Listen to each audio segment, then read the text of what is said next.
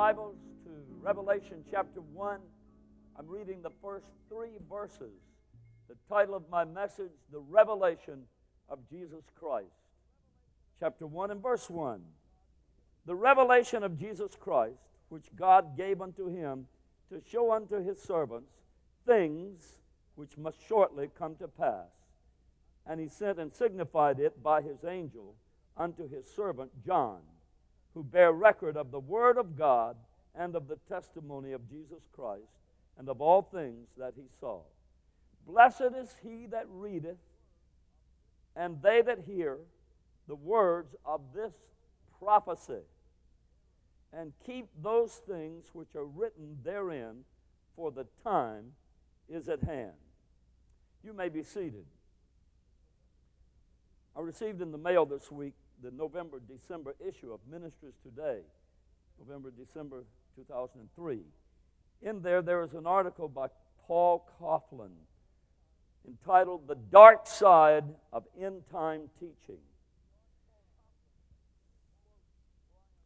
Paul Coughlin quotes Brian Warner, who adopted the name that you may be more familiar with, Marilyn Manson. He got the name after two of his uh, idols, Marilyn Monroe and Charles Manson. And so, Brian Warner, in his article, he wrote a book entitled The Long, Hard Road Out of Hell.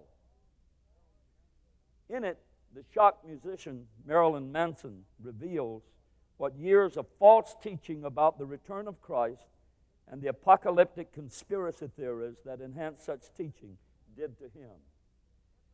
And he states, Everything that I do, I blame on Christianity. And he blames it on the teaching of end time prophetic teaching from the book of Revelation that struck fear into his heart as a child and caused him to have nightmares. I must say, he's a different kind of person. I have been raised in this. I've heard this all my life. I've never had a nightmare about it. I never go to bed at, uh, at night wondering if I'm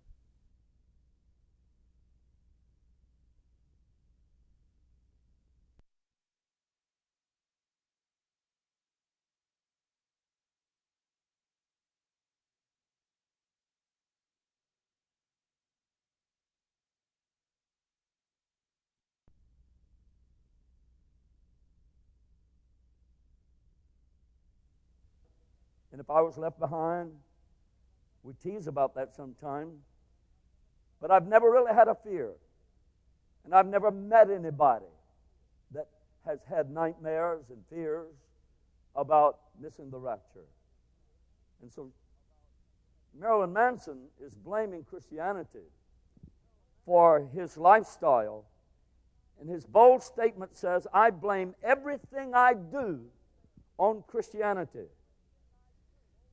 Mr. Coughlin calls Marilyn Manson the Pied Piper of the disenfranchised, self professed misfits, freaks, and losers. And yet he agrees with him that Christianity is to blame. He says he is the Pied Piper of all these misfits. And yet he claims that Charles Manson, uh, Marilyn Manson, is correct in blaming Christianity. Coughlin states in his article speculative, irresponsible teaching pushed Manson further from Christ and into a world view fashioned by Karl Marx and Sigmund Freud. I don't really get it.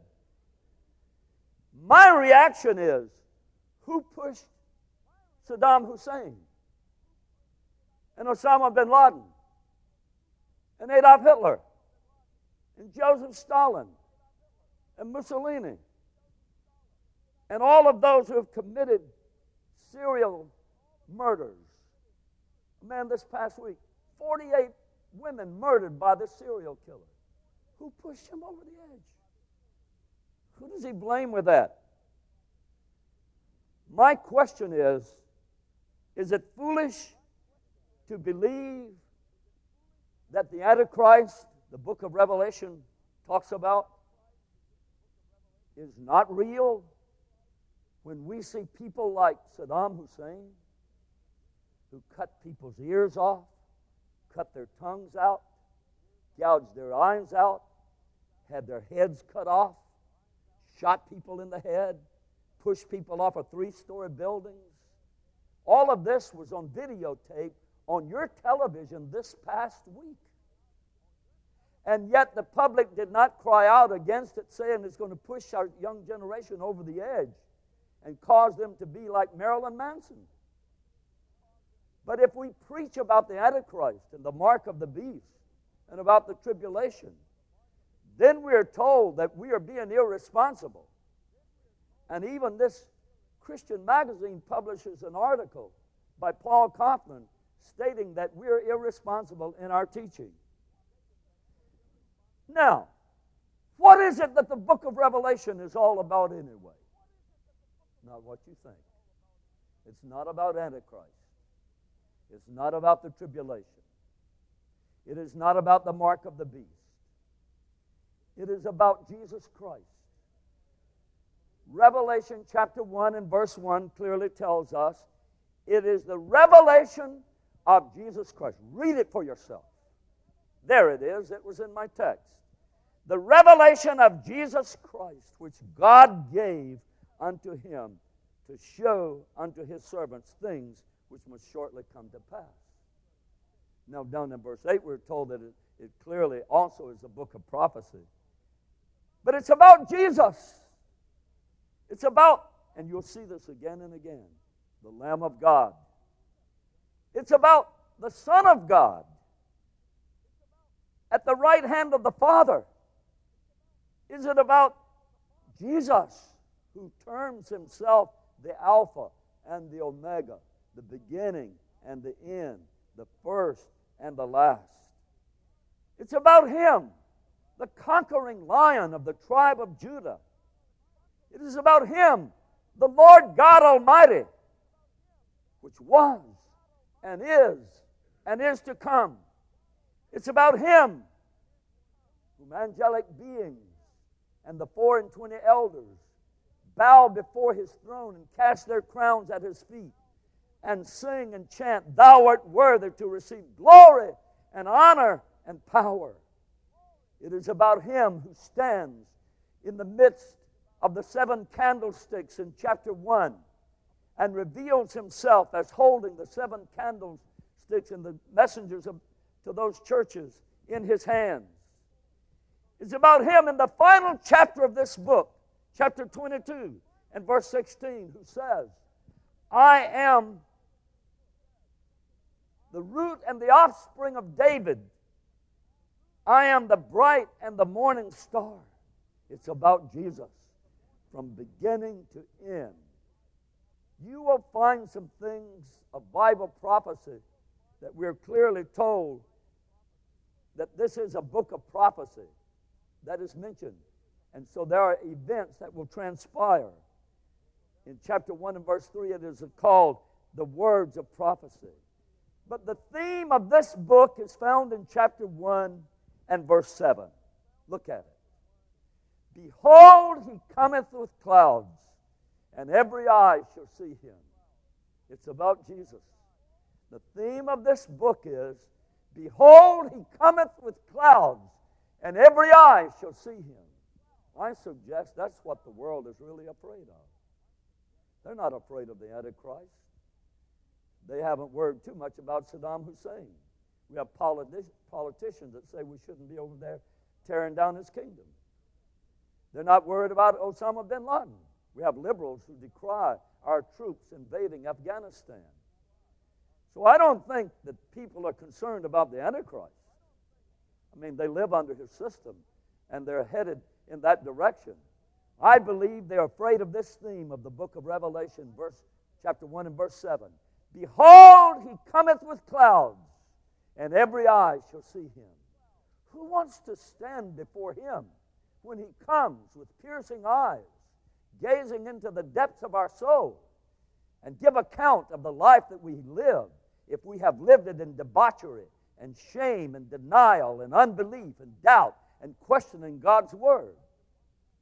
So, what really concerns the liberals is that we're going to give account when he comes back. He's coming. He's coming. In the very last chapter of this book, chapter 22, and verse 7, and verse 12, and verse 20, verse 7, it says, Behold, he cometh quickly. Behold, I come quickly. Verse 12, Behold, I come quickly. Verse 20, Surely I come quickly. Three times in the final chapter, he tells us that. The revelation, this book, is about Jesus. Think about it for a moment. It's all about Jesus. Don't be afraid of the book of Revelation. It's all about Jesus. The first verse defines the main subject, the revelation of Jesus Christ. And then throughout the pages of this book, it describes him as the Lamb of God. He is called the Son of God at the right hand of the Father.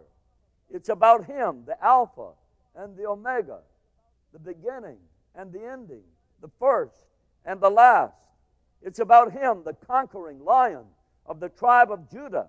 It's about him, the Lord God Almighty, which was and is and is to come. It's about him who stands in the midst of the seven candlesticks as one like unto the Son of Man.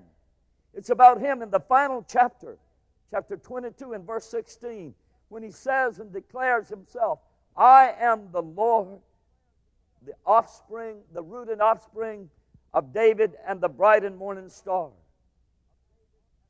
Things that will shortly come to pass the book of prophecy are recorded for our benefit that we will understand. He's coming. He's coming. The revelation is about the Lord. It does reveal the savagery and the human nature under the control of Satan. And as I said, when compared to Saddam Hussein, when they uncovered the remains of mass burial sites where hundreds and hundreds of men and women and innocent children were shot in the head, little children shot in the head and then buried by bulldozers in mass graves all over the land of Iraq. When we read about that and we, we see the, the record of it on television, how then can we question the authenticity of a book of prophecy that tells us that under the man of, known as the Antichrist there will be such atrocities? We know that that kind of evil has not been banned from the face of the earth as yet. It will be, thank God. But this book is about a Redeemer. This book is about a Savior. This book is about the King of Kings, the Lord of Lords, the Prince of Peace. It's about heaven. It's about the New Jerusalem. It's about the eternal perfect state. It's about the time on earth called the millennium when a thousand years of peace will take place. When old Slewfoot, the devil, Satan, will be cast into the bottomless pit for 1,000 years when a strong angel with a key to that pit and a chain in his hand will bind the enemy and cast him into that pit. And on this earth, there will be a thousand years of peace. There's a lot of good things in this book. Don't be afraid of this book. It's about the eternal perfect state where heaven will forever be real. The revelation of Jesus Christ unfolds before us in chapter 1. Twice Twice he is revealed as the self existent, eternal, all sufficient, magnificent Christ, the Alpha and the Omega, the beginning and the end. Verse 8. The same thing in verse 11, he repeats that. And then we see him the first begotten from the dead, the resurrection and the life. He says, I am the Almighty. The all powerful, all knowing, ever present Christ who knows no limitations. He is the one seen in chapter 1 in the vision, standing in the midst of the seven churches. And he has the stars in his hand. And he stands in the midst. And then in chapter 2 and chapter 3, there is a message to each one of the existing churches in Asia. And he begins with Ephesus, and he promises the overcomers to eat of the tree of life. He promises the overcomers in Smyrna the, the promise of eternal life. And in Pergamos, the overcomers will eat the hidden manna, and they will be given a new name. The believers and overcomers in Thyatira will be given power over the nations. And then in chapter 3, in the believers in Sardis, the overcomers will be clothed with white raiment. Also to the church in Philadelphia, the overcomers will be made a pillar in the temple of God. And finally, in the church at Laodicea, the overcomers will sit with him in his throne. I want you to see him. This book is about Jesus. In chapter 1, John saw him. He had a vision of him. In verse 12, I turned to see the voice that spoke with me. And being turned, I saw seven golden candlesticks. And in the midst of the seven candlesticks, one likened to the Son of Man, clothed with a garment down to the foot, girt about the paps with a golden girdle. His head and his hairs were white like wool, as white as snow, and his eyes were as a flame of fire. His feet like unto fine brass, as if they burned in a furnace, and his voice as the sound of many waters. He had in his right hand seven stars, and out of his mouth went a sharp two edged sword, and his countenance was like the sun that shineth in its strength. When I saw him, I fell at his feet as dead. And he laid his right hand upon me, saying unto me, Fear not, I am the first and the last. I am he that liveth and was dead. And behold, I am alive forevermore. Amen. And have the keys of hell and of death. And then in chapter 2 and chapter 3, those messages to the seven churches. Most interesting to me is the words that he spoke to the church in Laodicea. And I'm not a dispensationalist to the extent that I believe that each one of these churches represent a different church age and a different era of Christianity. I believe that every one of the seven churches represent the problems that exist in the modern day church.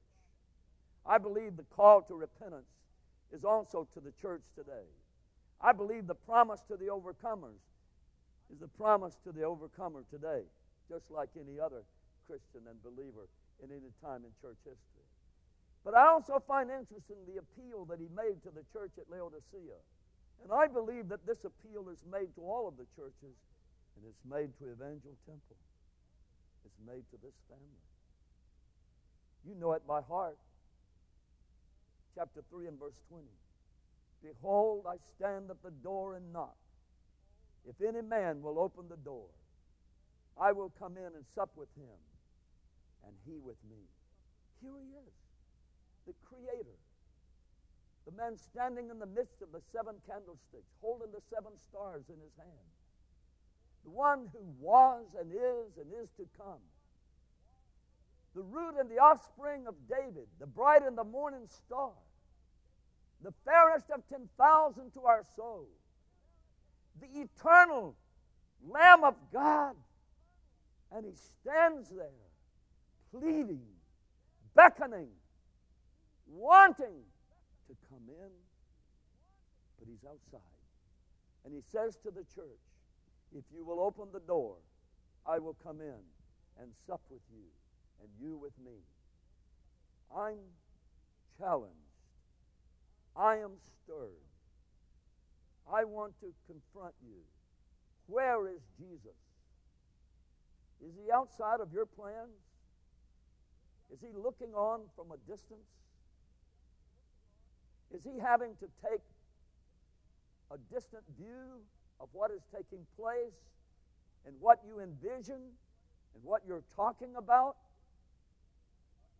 I asked this church about our vision and about our program and about our order of service. Is there any place that he can squeeze in there for a few moments? Can we just say, Come on in, Jesus? Take over right here. Can we pause a moment and say, Welcome, Holy Spirit. You're welcome in this place. Behold, I stand at the door and knock. He's pleading, he's knocking. It's an effort on his part to gain an entrance. He doesn't want to be frozen out of your plans. He wants to be a part of your life and of your future. What about, what about those of you who are planning marriage? Have you prayed about it? Do you know what God's will is? What about those of you who are planning business ventures? Do you know what the will of God is? Are you going into business with believers or unbelievers? Are you involved in some kind of scheme like the lottery or get rich quick scheme that you have not prayed about and sought God about? I am appalled at the greed that exists in our day and even in our church of people trying to get rich over somebody else's investment.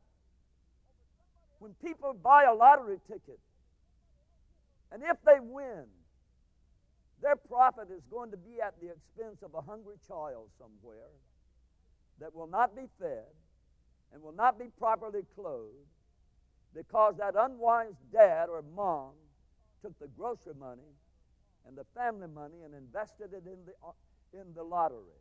Shame on you. Shame on you. If you support that venture, you're supporting keeping people at a poverty level, level, though you yourself may not be at a poverty level. You may be able to afford whatever you're wasting in the lottery. But shame on you for supporting something that is so unethical and so immoral and so unspiritual. The question comes if somebody strikes it rich and wins the lottery and gets millions of dollars and wants to tithe that Evangel Temple, take it down the road. Take it on down the road. I'm not interested. This church is not interested. I don't want people to believe that we would endorse the lottery. I have a lot of quiet out there today. Hello? I need to park right here for a moment. I need to park right here for a moment. I was walking downtown and looked down on the sidewalk. There was a lottery ticket. I would not pick it up. It would have been my luck that I would have won the lottery. Can you see the headlines? Can you see the headlines? I stepped on it in the name of Jesus and kept going. I was not tempted at all. I want you to know I believe in hard work. I believe in integrity. I believe the Bible uh, method of earning your living by the sweat of your face is the proper way to gain a livelihood. So have mercy on you. Everybody just pause and give the Lord a hand clap.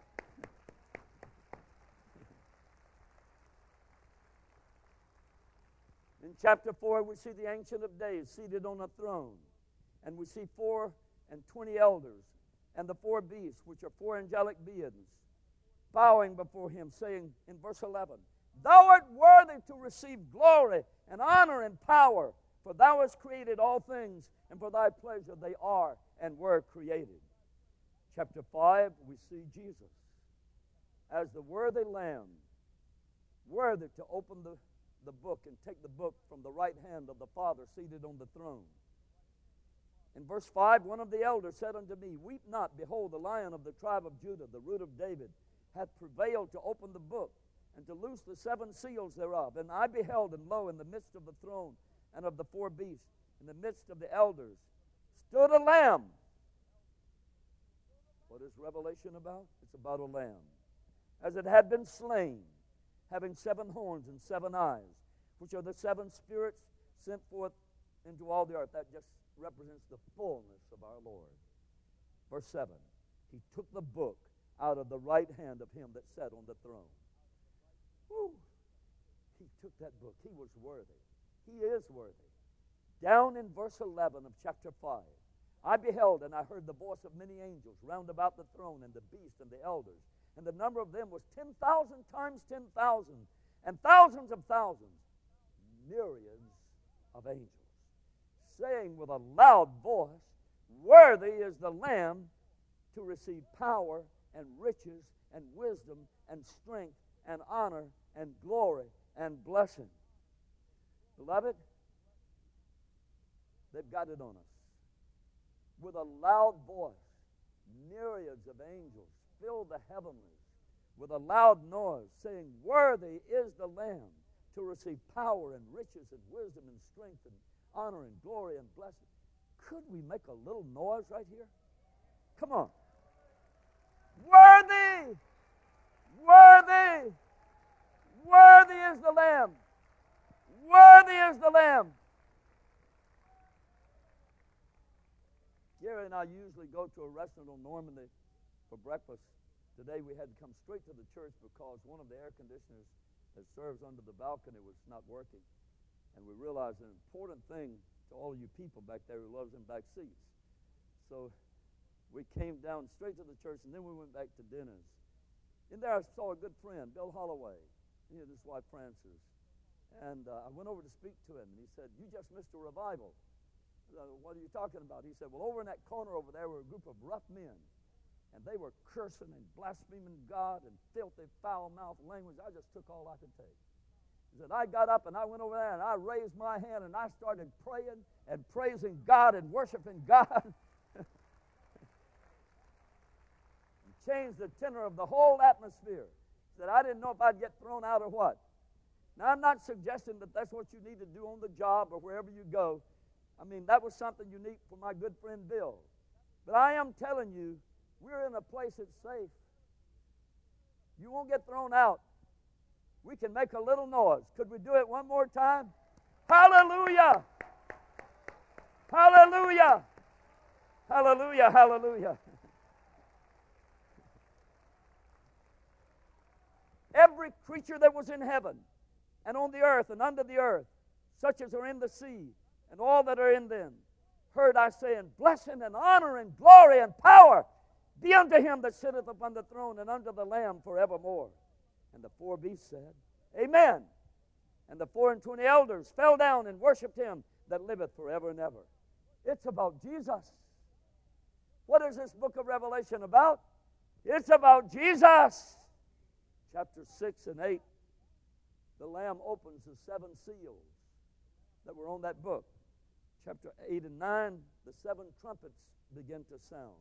And these introduce punishments upon those who've chosen the wickedness of the Antichrist.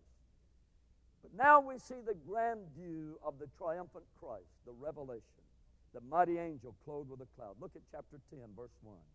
I saw another mighty angel come down from heaven, clothed with a cloud, and a rainbow upon his head, and his face was as it were the sun, and had feet as pillars of fire. He had in his hand a little book open, and in his he set his right foot upon the sea and his left foot upon the earth, and cried with a loud voice. Even Jesus is loud. He cried with a loud voice. We know that further down in the chapter tells us, he said, Time shall be no longer. Literally, it means there shall be delay no longer. Our anticipation will be fulfilled. The time is coming. Chapters 11 through 13 speak of the two witnesses, Satan being cast out of the heavens, coming down to the earth, the rise of the Antichrist, and the mark of the beast. It's all there. But that's not what the book is about. The book is about the triumphant, glorified Christ. When we see the modern atrocities paraded before us on television, we know that what we read about in the book of Revelation is a sad reality. In chapter 14 and verse 14, we see Jesus seated on a white cloud. I looked and behold a white cloud, and upon the cloud one sat like unto the Son of Man, having on his head a golden crown, and in his hand a sharp sickle.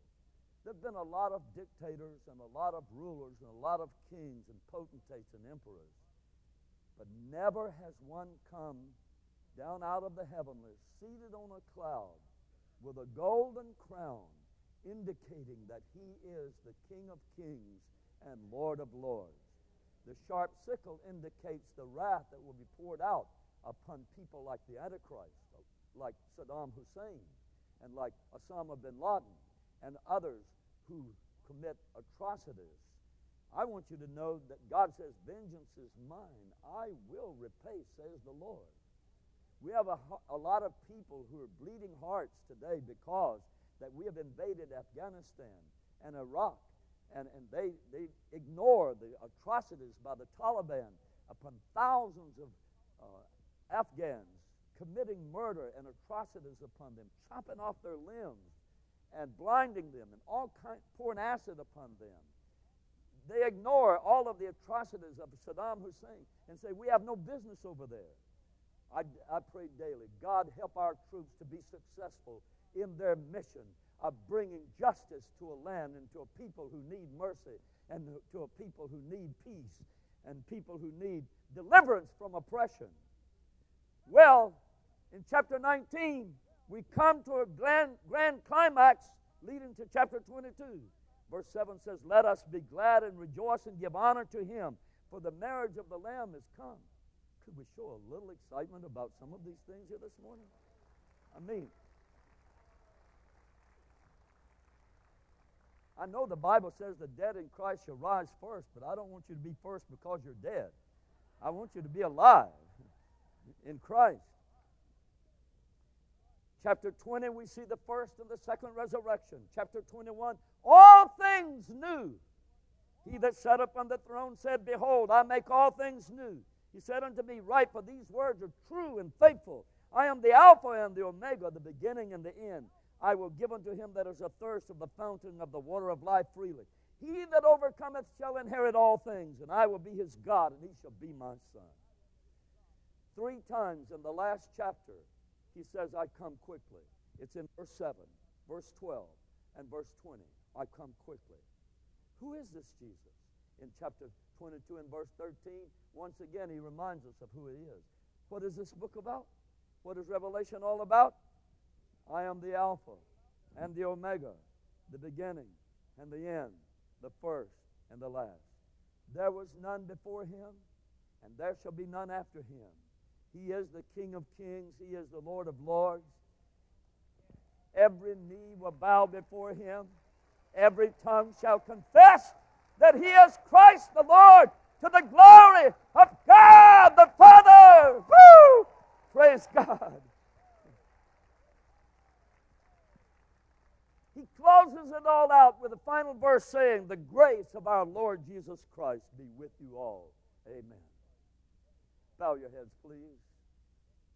Our singers are coming, and I want you just to celebrate one time through on this beautiful chorus before we leave this place today and acknowledge who Jesus is. What is this book about? It's about Jesus. It's about our Savior. It's about the Lamb of God. It's about the root and offspring of David. It's about the first begotten from the dead. It is about the one who said, I was dead and, and now I am alive forevermore. Praise God. It's about our glorious King of Kings and Lord of Lords. Praise God. Don't be afraid of this book. There are some things may be hard to understand, but just get the overview and see how many times popping right up in the middle of the picture, he's, he just says, Don't forget, I'm in charge. I got this crown on my head. I'm seated on a white cloud in one picture, on a white stallion in another picture, and I am the conquering lion of the tribe of Judah. I've got everything under control. The world is not spinning out of control. I'm going to bring it to a state of order and completeness, and I will make all things new. I will make all things